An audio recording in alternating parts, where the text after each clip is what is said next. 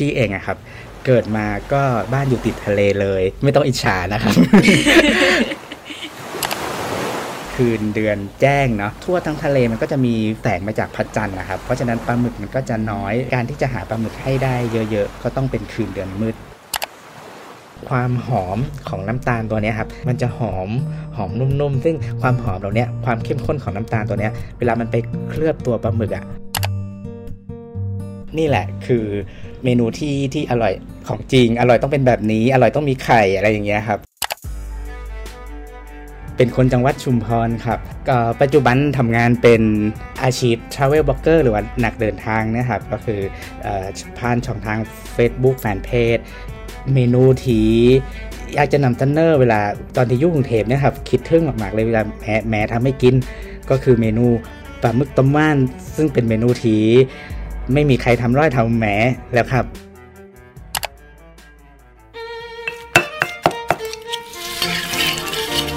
แคบแคบมากินข้าวตาหนุยมีการเมนูโปรดของลูกตึงนั่งกับเขากำลังหอนๆอยู่ลูกมามามา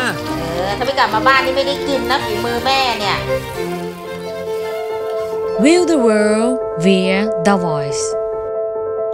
Flavor of Hometown Podcast รายการอาหารพื้นบ้านที่แบ่งปันรสชาติคุ้นเคยของคนในบ้าน และเล่าผ่านความทรงจำของคนไกลบ้านดำเนินรายการโดย โอปอ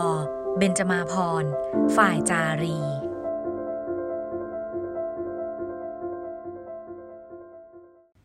วันนี้เรามีนัดมาพูดคุยกับพี่น้องจากชุมพรค่ะ คุณโจนัทพงศ์คชเดช คุณโจเข้ามาอยู่กรุงเทพได้ 20 ปีแล้วค่ะ ปัจจุบันนี้นะคะก็ประกอบอาชีพที่ใครหลาย ๆ คนในยุคดิจิตอลนี้ใฝ่ฝันเลยละค่ะ นั่นก็คือบล็อกเกอร์ท่องเที่ยวจากเพจ Hang Together ค่ะ เมนูในความทรงจำของคนชุมพรทั้งทีเนี่ยนะคะ ก็ต้องเป็นวัตถุดิบทางทะเลค่ะ จากเมนูหมึกต้มหวานที่ขอแอบสปอยนิดนึงค่ะว่า บทสนทนาในวันนี้นะคะ เต็มไปด้วยความรู้ และก็ความสนุกสนานเกี่ยวกับธรรมชาติของปลาหมึกเลยล่ะค่ะ ซึ่งเรื่องราวทั้งหมดนะคะ ก็เกิดจากประสบการณ์ตรงของการเป็นลูกชาวประมงค่ะ พี่เองอะครับ เกิดมาก็บ้านอยู่ติดทะเลเลย ไม่ต้องอิจฉานะครับ คือบ้านคือบ้านบ้านอยู่ติดทะเลเลยครับ แล้วก็ใช้ชีวิตคือเหมือนกับว่าเป็นลูกชาวประมงคนหนึ่งอะครับ ที่ยังไงก็ต้องออกไปหาปูหาปลา หาปลาหมึกกับกับกับพ่ออะไรอย่างเงี้ยครับ ตั้งแต่ตั้งแต่เด็กๆ เราก็อาจจะเหมือนกับว่า แค่นั่งนั่งติดเรือไปเพื่อไปไปดูไปเห็นว่าพ่อเรา หาปลายังไงจะปูยังไงอะไรอย่างเงี้ยครับ แต่มันก็จะเป็นกิจวัตรประจำวันที่เราจะต้องถูกฝึกอะครับว่าเหมือนพ่อแม่เขาเขาคงคิดไว้แล้วว่า สุดท้ายแล้ว ถ้าเราเรียนไม่จบหรือยังไงอะค่ะมันก็ต้องทำประมงเป็นอะไรอย่างงี้นะครับก็ก็ก็เลยก็เลยได้เห็นวิถีชีวิตของของพ่อกับแม่ครับ ตั้งแต่ตั้งแต่เด็กแล้วมันก็เลยอยู่ในความทรงจำของเรา ตลอดว่าพ่อแม่เราทำอาชีพประมงตื่นเช้ามาก็ต้องออกไปนั่งเรือออกไปกลางทะเลหาปูหาปลา ก็คือแล้วแต่ตามฤดูกาลนะครับว่าอืมช่วงฤดูช่วงเดือนนี้เขาจะจับอะไรกันอะไรอย่างเงี้ยครับ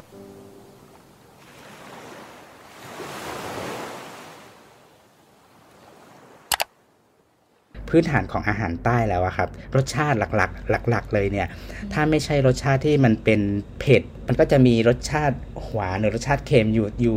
สองสามรสชาติเนี่ยครับที่เป็นอาหารใต้ที่จะเป็นที่จะเป็นรสชาติหลักตัวตัวพี่เองอะครับ ก็ชอบทานรสหวาน เพราะฉะนั้นแล้วเนี่ยทุกเมนูอะครับที่เป็นรสหวานเนี่ยก็จะรู้สึกว่าชอบเป็นพิเศษ เรารู้สึกว่าเรา enjoy กับเมนูที่มีรสชาติหวานนำซึ่งเมนู ปลาหมึกต้มหวานเนี่ยครับก็เป็นหนึ่งเมนูที่ที่ที่ชอบชอบทานปลาหมึกอยู่แล้วด้วยนะครับ เมนูนี้ทำให้เป็นเมนูที่ที่ประทับใจแล้วก็ชอบ แล้วก็ทุกวันนี้ก็ก็ยังสั่งให้แม่ทำส่งขึ้นมาเลย ส่งขึ้นมาให้ที่ที่กรุงเทพ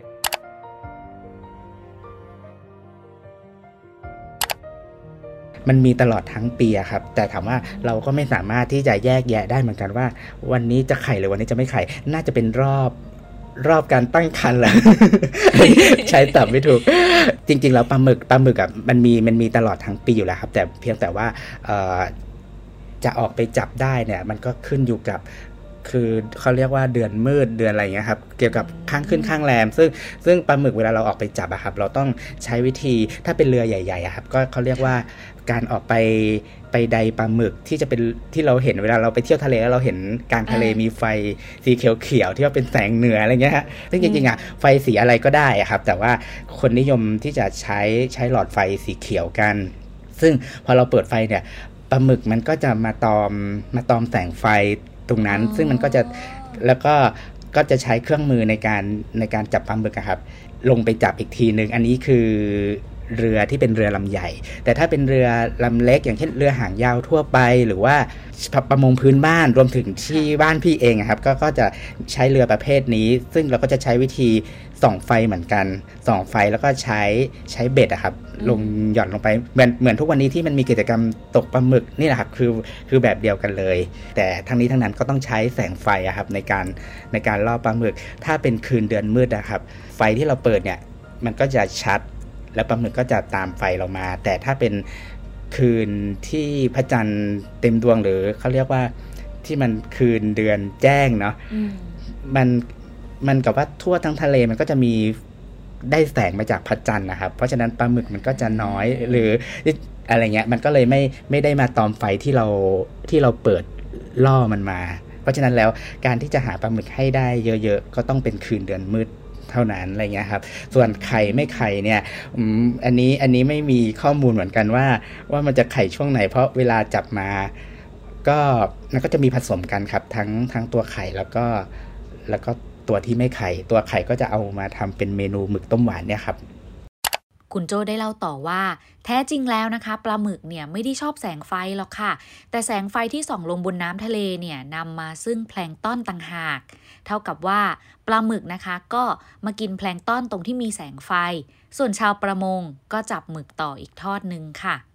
เรื่องราวถัดไปนะคะ เป็นเคล็ดลับสำคัญของวัตถุดิบหลักเมนูนี้เลยละค่ะ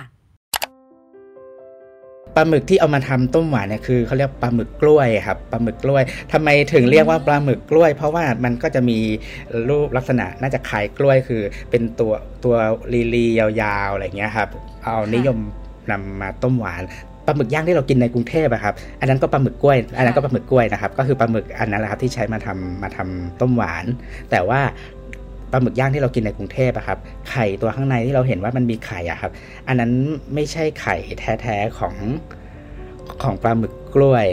อาจจะเป็นแต่มันเป็นไข่ปลาหมึกจริงๆครับเป็นไข่ปลาหมึกของพันธุ์อื่นแล้วเอามา เอามายัดใส่เข้าไป เพื่อเพื่อเพิ่มมูลค่าในการที่จะที่จะทำปลาหมึกย่างที่เรากินกันในกรุงเทพอะไรเงี้ยครับ แต่ว่าคือไข่ปลาหมึกจริง ๆ ของปลาหมึกกล้วยเนี่ยมันจะเป็น เป็นไข่เม็ดเล็ก ๆ ที่คล้ายๆเหมือนเม็ดทรายอะครับ ที่มันอัดแน่นอะไรเงี้ยครับ อันนั้นอันนั้นคือไข่แท้ๆคนกรุงเทพหรือคนที่ที่หรือจังหวัดที่ไม่ได้อยู่ติดทะเลครับ ก็จะได้กินปลาหมึกกล้วย เหมือนกันแต่เป็นปลาหมึกกล้วยที่ไม่มีไข่ แต่ที่เราได้กินไข่เพราะเอาไข่ของปลาหมึกพันธุ์อื่นนะครับ ที่มันมีไข่เยอะๆเอามาใส่เอาเอามาใส่แทน เพราะมันจะถูกมันถูก สกัดโดยต้นทางแล้วครับว่าจะต้องเอาไปใช้ไปไปทำกับเมนูที่ที่ขายในร้านอาหารแล้วเพื่อเพิ่มมูลค่าของอาหารจานนั้น ให้มันมีราคาสูงขึ้นเพื่อที่จะช่วยให้ชาวประมงเอง หรือว่าผู้ประกอบการร้านอาหารนะครับ มีรายได้จากจากเมนูปลาหมึกกล้วยที่มันมีไข่จริงๆครับ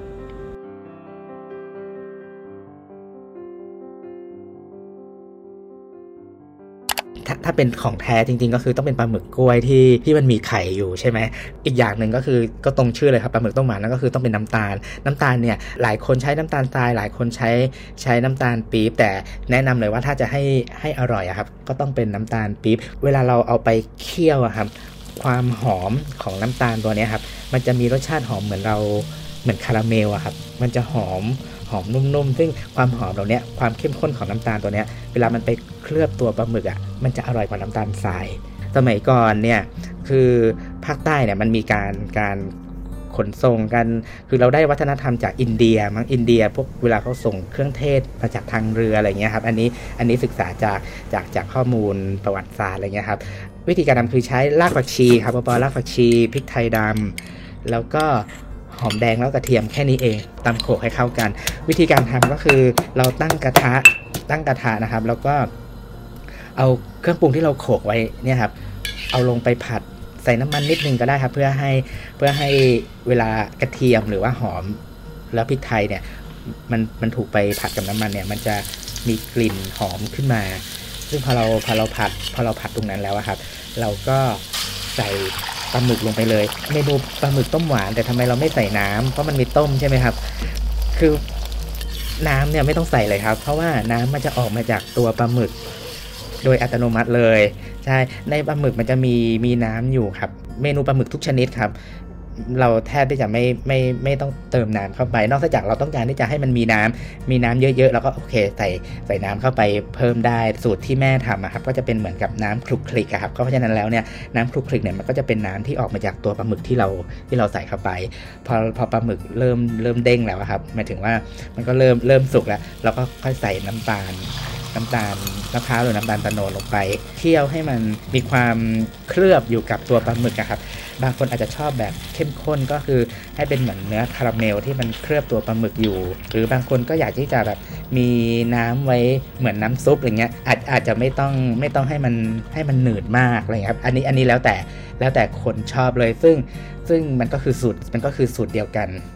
น้ำมันก็จะคลุกคลิกใช่ครับหนืดหนืดๆแล้วก็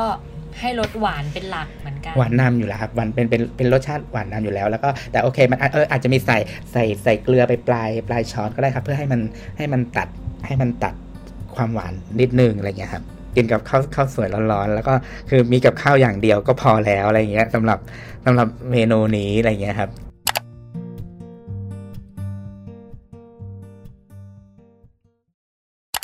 ยิ่งเราเองอะครับคลุกคลีกับ กับอาหารทะเลมาตั้งแต่ตั้งแต่เด็กๆเลย ทุกอย่างทุกอย่างอืมที่เป็นอาหารทะเลเราได้กินของสดหมดเลยปลาทูขึ้นมาจากทะเล แม่ก็เอามาทอดสดๆแล้วก็กรอบๆทอดกินได้ทั้งกินได้ทั้งก้างอะไรอย่างเงี้ยครับ กินได้ทั้งตัว กินได้ทั้งหัวแล้วอะไรเงี้ยมันก็เลยรู้สึกว่าถ้าเป็นวัตถุดิบที่บ้านเราอะครับ กล้าที่จะกินมันทุกอย่างเลย ปลาหมึกเหมือนกันครับปลาหมึกเราก็เห็นเห็นด้วยตาเราเองว่า นี่คือปลาหมึกที่ที่พ่อเราไปไปจับมาอะไรอย่างนี้ครับ ซึ่งความรู้เกี่ยวกับปลาหมึกแล้วก็อาหารทะเล ทั้งหมดที่พี่โจมีเนี่ยค่ะ คือเกิดจากประสบการณ์ล้วนๆเลยไหมคะ เกิดเกิดจากประสบการณ์ล้วนๆเลยครับ ความรู้ทั้งหมดที่เรามีมันมันเกิดจากสิ่งที่เราเจอเด็กๆที่เราออกไปหา มันกับกับพ่อกับแม่เราบวกกับรสชาติที่เรากินมาตั้งแต่เด็กด้วย ไม่ว่าไปไปกินกินอาหารที่ไหนอะครับ ความรู้สึกเลยคือไม่มีที่ไหนทำได้อร่อยเท่ากับที่แม่ทำหรือถ้าเกิดว่าพอเราไปกินแล้วอะโอปอแล้วเรารู้สึกว่าเฮ้ยอันนี้มันอร่อยใช้ได้แล้วแล้วอร่อยมากด้วยเนี่ย ประโยคประโยคที่เราจะต้องพูดอะจะไม่ได้พูดว่า อร่อยมากนะ แต่จะพูดว่าอร่อยเหมือนแม่ทำเลย ยังไงก็ไม่มีใครเกินแม่เราอะอย่างอย่างอย่างเต็มที่ก็ให้ให้เท่ากันอะไรเงี้ย เวลาเราไปกินตามร้านอาหารในกรุงเทพหรือ หรือต่างจังหวัด หรือเวลาเราไปเที่ยวทะเลกับเพื่อนแล้วเราสั่งสั่งสั่งอาหารทะเลมากินแล้วแล้วรสชาติมันอร่อยอย่างเงี้ยเราก็ให้รสชาติเนี้ยสูงสุดได้แค่เท่าแม่แต่จะไม่มีไม่มีใครทำได้อร่อย อร่อย อร่อยไปกว่าแม่อะไรเงี้ย มันมันเป็นอย่างนั้นจริง ๆ ใช่ไหมคะหจริรืองว่าในใจเราไม่กล้าให้คะแนนคนอื่นมากกว่าแม่ไม่มันเป็นอย่างนั้นจริง ๆ เพราะอาจจะด้วยด้วยด้วยความรู้สึกที่เราเอ่อคุ้นเคยกับรสชาติแบบเนี้ยมาตั้งแต่เด็กความรู้สึกเนี้ยมันมันฝังอยู่ในในต่อมรับรสของเราแล้วรู้สึกว่าก็ไม่มีที่ไหนทำได้อร่อยเท่าแม่จริง ๆ จริง ๆ ก็อยากจะอวยแม่นะ เพราะว่าแม่ก็เป็นคนทำอาหารอร่อยจริง ๆ คือตอนเด็กๆอะ แม่แม่ก็จะเหมือนกับว่าไปเป็นแม่ครัวด้วยครับ ให้ให้กับร้านอาอืมร้านอาหารของป้าอะไรเงี้ยที่ที่ป้าเปิดร้านอาหาร แล้วก็แม่ก็จะไปเป็นแม่ครัวค่ะเราเองตอนเด็กๆก็อาจจะไปช่วยเป็นเด็กเสิร์ฟบ้างแล้วเราก็จะจำได้ว่าว่าเมนูเนี้ยทำยังไงเหมือนกับเราอืมครูพักรักจำอะครับว่าทำยังไงแม่เราใส่อะไรไปบ้าง ก็เหมือนกับเมนูปลาหมึกต้มหวานเนี่ยครับที่ถามว่า แม่ไม่ต้องส่งมาให้ก็ทำเป็นแล้วนะอะไรเงี้ยแต่ว่าแต่ว่าแต่ว่าโอเค ยังไงมันก็ยังต้องใช้ปลาหมึกที่มันที่มันมีไข่แล้วก็สดก็คือยังไว้ใจปลาหมึกที่บ้านอยู่ดี เพราะฉะนั้นแล้วเเวลาอยากกินก็จะโทร ให้แม่ทำส่งขึ้นมาให้ ชิมรสชาติฝีมือแม่จริง ๆ มากกว่าถามว่า ต่อให้เราทำเป็น แต่เราก็เชื่อว่าเราก็คงอร่อยไม่ไม่เท่าไม่เท่าแม่อะไรเงี้ยครับ เมนูหมึกต้มหวานนี้นะคะ จากที่ฟังดูแล้วเนี่ยวิธีการทำเนี่ยไม่ซับซ้อนเลยค่ะ วัตถุดิบประกอบก็มีเพียงแค่ 4-5 อย่างเท่านั้น หากแต่วัตถุดิบหลักอย่างหมึกกล้วย ที่จะทำให้สดได้เท่าความทรงจำของคุณโจ้เนี่ยก็คงไม่ง่ายสำหรับทุกคนเลยแหละนะคะแม้จะเป็นเมนูที่ทำเองได้ไม่ยากนะคะ แต่คุณโจ้เนี่ยก็ยังยืนยันกับเราว่า ฝีมือคุณแม่อร่อยที่สุดไม่มีใครเหมือนเลยละค่ะ เรื่องราวถัดไป คือวิถีชีวิตของการเป็นลูกชายชาวประมง ที่ต้องออกทะเลกับครอบครัวเกือบทุกเช้าก่อนไปโรงเรียนค่ะ บรรยากาศณวันนั้นเนี่ยมันก็คงจะเป็นคล้าย ๆ ว่าเราถูกปลุกตอนเช้าเพื่อไปทำงานก่อน กลับมาแต่งตัวแล้วก็ไปโรงเรียนอะไรเงี้ยมันมันก็อาจจะเป็น feel feel เหมือนกับ ต้องให้ไปทำงานนะครับ แต่ถามว่าพอเราย้อนกลับไปวันนั้นอะเรารู้สึกว่าโหขอบคุณพ่อกับแม่มาก ๆ เลยที่วันนั้นอะเคี่ยวเข็นเราปลุกเราที่จะต้องให้เราอะไปไปเห็นในสิ่งที่เขาทำไปได้อืมได้เรียนรู้แล้วก็เหมือนกับว่าเขาฝึกเราให้เราทำทำเป็นเหมือนที่เขาเขาทำครับ วันนี้รู้สึกว่าภูมิใจมากๆ แม้กระทั่งว่าทุกวันนี้ครับ เวลาไปกินข้าวกับเพื่อนๆนะครับ เวลาเวลาสั่งปูปูม้ามาอย่างเงี้ย เพื่อนก็จะแย่งกันมานั่งใกล้ๆ เพราะเราจะเป็นคนเดียวที่แกะปูมาได้ วิธีการแกะก็จะมีสเต็ปครับหนึ่งสองสามสี่เปิดเริ่มจากเปิดกระดอง เอาตัว เอาตัวเขาเรียกว่าเศษของของปูอะครับออกหักกล้ามออก แล้วก็วิธีเวลาแบะเนื้อเนี่ย มันก็ต้องแบบหักเข้านะไม่ใช่หักออกอะไรอย่างเงี้ยมันก็จะมีมันก็จะมีวิธีการซึ่งเราจะภูมิใจว่าเฮ้ย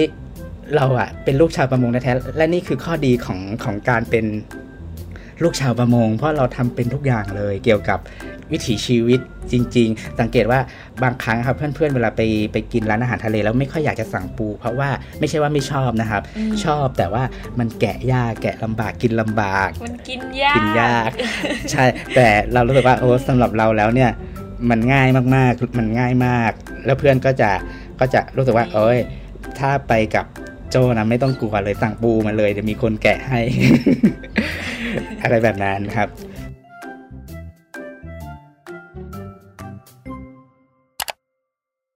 คนใต้อะครับ คือทุกครอบครัวครับ ไม่ว่าไม่ว่าบ้านไหนลูกจะเกเรหรือไม่เกเรแต่สุดท้ายแล้วสิ่งที่เขาต้องการมากที่สุดคือพ่อแม่ของทุกบ้านนะครับ จะต้องส่งลูกให้ได้เรียนหนังสือที่ที่สูงสูงนะฮะครับ เพราะฉะนั้นแล้วที่บ้านก็จะเป็นเป็น เป็นเหมือนกันว่ายังไงแล้วก็ต้องส่งส่งมันมาเรียน ส่งมันมาเรียนก่อน คือจากวันนั้นถึงวันนี้ก็ยี่สิบปียี่สิบปีเต็มๆครับ ที่บ้านนะครับ เพื่อนเรารุ่นรุ่นๆเดียวกัน ทุกคนก็จะมาเรียนที่กรุงเทพหมด เพราะฉะนั้นแล้วเราเรากลับไปบ้านเราก็จะ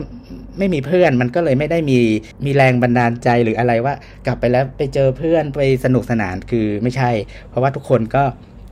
ก็ย้ายมาอยู่กรุงเทพกันทั้งหมด เพราะฉะนั้นแล้วเรารู้สึกว่าอืมอ่าการใช้ชีวิตในกรุงเทพ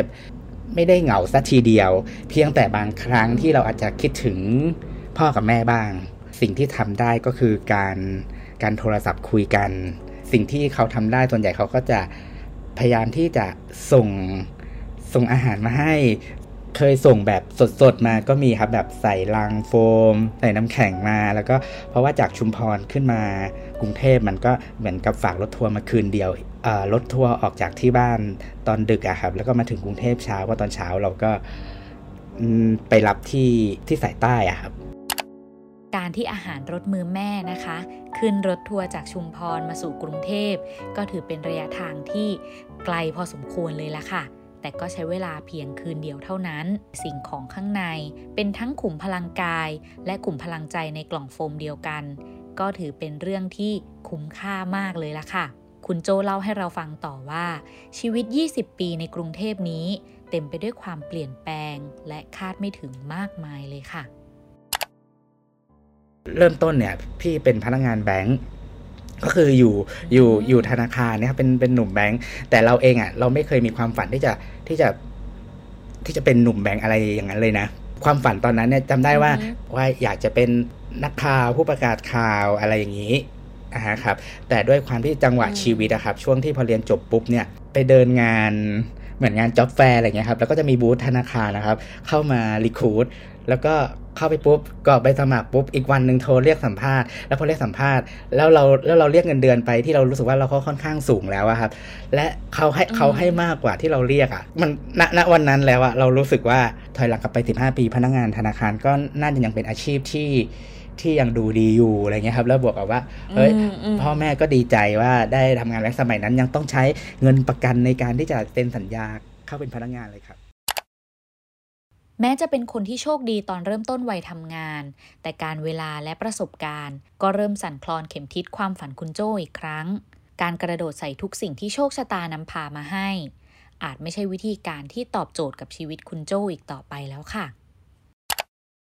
พอเราได้มาทำงานประจำหลาย ๆ ที่ครับ สุดท้ายแล้วไม่ว่าเราจะเปลี่ยนไปอาชีพไหนครับ เราก็หนึ่งเราเป็นลูกน้องสอง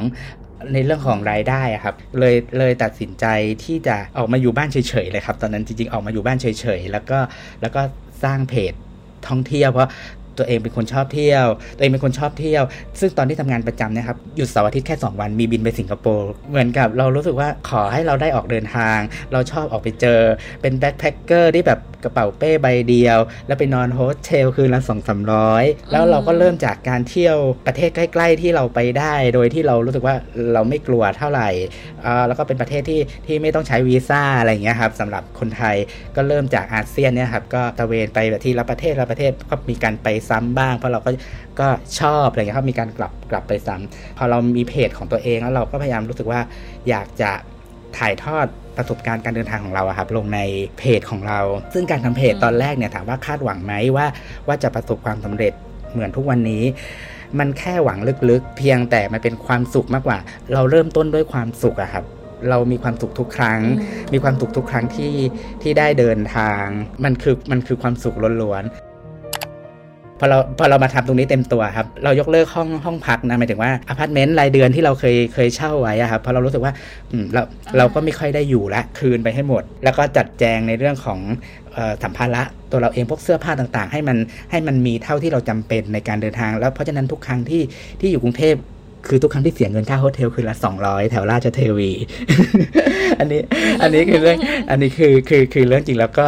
แล้วพอพอผ่านจากนั้นมาเรื่อยๆครับมันมีงานงานเข้ามาเรื่อยๆ งานมาเรื่อยๆ บวกกับยอดยอดคนติดตามเราก็เพิ่มเพิ่มขึ้นเรื่อยๆ มีงานมาให้เราได้เลือกเยอะขึ้น แต่ไม่ได้ไม่ได้เป็นคนเลือกงานนะครับบอคือหมายถึงว่าคำว่าเลือกตรงนี้คือด้วยความที่ถ้าเป็นสมัยก่อนอะเราเราสามารถรับรับได้หมด ใช่ไม่ว่าจะค่าค่าตัวเท่าไหร่อะไรเงี้ยเราเรารับได้หมดเพราะเรามีเวลา แต่พอพอปัจจุบันเนี้ยครับ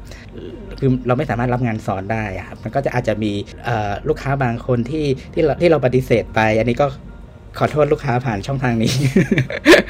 แต่แต่สุดท้ายแล้วถ้าคุยได้ก็จะพยายามคุยกับลูกค้าอยู่แล้วครับว่าขอเป็นช่วงไทม์ไลน์ในการในการรีวิวหรือในการเดินทางไป เป็นช่วงนี้ช่วงนี้ได้ไหม ซึ่งซึ่งส่วนใหญ่แล้วก็ก็ไม่ค่อยมีปัญหาอะไรครับ ทุกวันนี้คือยังมีบ้านอยู่ในกระเป๋าเดินทางอยู่ไหมคะ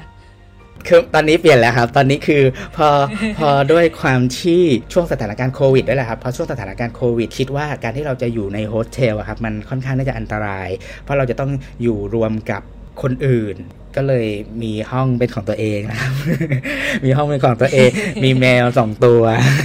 ก็มีคนห้ามตอนแรกว่า อย่าเลี้ยงเลยอย่าเลี้ยงเลยยิ่งยิ่งเป็นบล็อกเกอร์เนี่ยไม่ได้เดินทางอะเราก็แบบโอเค เรารักแมวแต่ก็ไม่เลี้ยง แต่สุดท้ายโควิดแหละครับ ที่ทำให้เรารู้สึกว่าพอเราไม่ได้ออกเดินทางช่วงหนึ่งอะครับช่วงปีที่แล้วอะมันก็เลยค่อนข้างที่จะเหงาก็เลยหาน้องแมวมาเลี้ยง สุดท้ายแล้วเราอยากที่จะเก็บเงินก้อนหนึ่งไปอยู่บ้านที่ต่างจังหวัดปลูกบ้านริมทะเลอะไรเงี้ยก็อันนั้นก็จะเป็นก็จะเป็นความรู้สึกบั้นปลายชีวิตในเรื่องของอนาคต แต่ถามว่าณวันนี้ครับ มันยังไม่มันยังไม่ได้คิดเป็นรูปเป็นร่างเพราะเรายังมีความสุขแล้วก็ enjoy กับชีวิตปัจจุบันนะครับ ว่าเรา happy มากๆกับการที่ได้เป็นนักเดินทางอยู่ทุกวันนี้ครับ เราก็ต้องทำมันให้ดีที่สุดแล้วเราก็ขอบคุณทุกๆคนที่ยังคงให้เรา ยืนอยู่ในในอาชีพนี้อะไรอย่างเงี้ยครับณวันนี้นะคะคุณโจก็ได้ใช้ชีวิตกับอาชีพที่รัก และมีรอยยิ้มทุกครั้งที่พูดถึงสิ่งที่ทำค่ะ อาชีพนักเดินทางทำให้คุณโจได้มีรายได้ ได้ออกไปเปิดประสบการณ์กับสถานที่ใหม่ ๆ ได้ทดลองมีสัมภาระชีวิต อยู่แค่ในกระเป๋าเดินทางเพียงใบเดียว แต่คุณโจก็ยังปักหมุดหมายหนักแน่นค่ะ ว่าบ้านที่แท้จริง ก็คือจังหวัดชุมพร อาหารที่ได้กินทั่วทุกมุมโลกอย่างหลากหลาย ก็ยังไม่สู้เมนูในดวงใจอย่างหมึกต้มหวานฝีมือคุณแม่ หมึกกล้วยสดๆ ไข่แน่นๆ เคี่ยวน้ำตาลมะพร้าวจนข้นฉ่ำได้รสชาติหวานนุ่ม กินกับข้าวสวยร้อนๆยังติดอยู่ในความทรงจำของคุณโจ้ หมึกต้มหวาน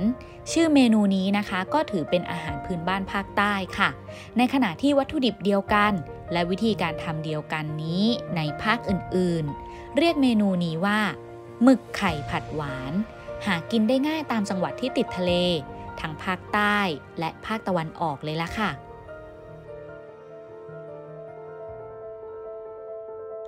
Flavor of Hometown Podcast รายการอาหารพื้นบ้านที่แบ่งปันรสชาติคุ้นเคยของคนในบ้าน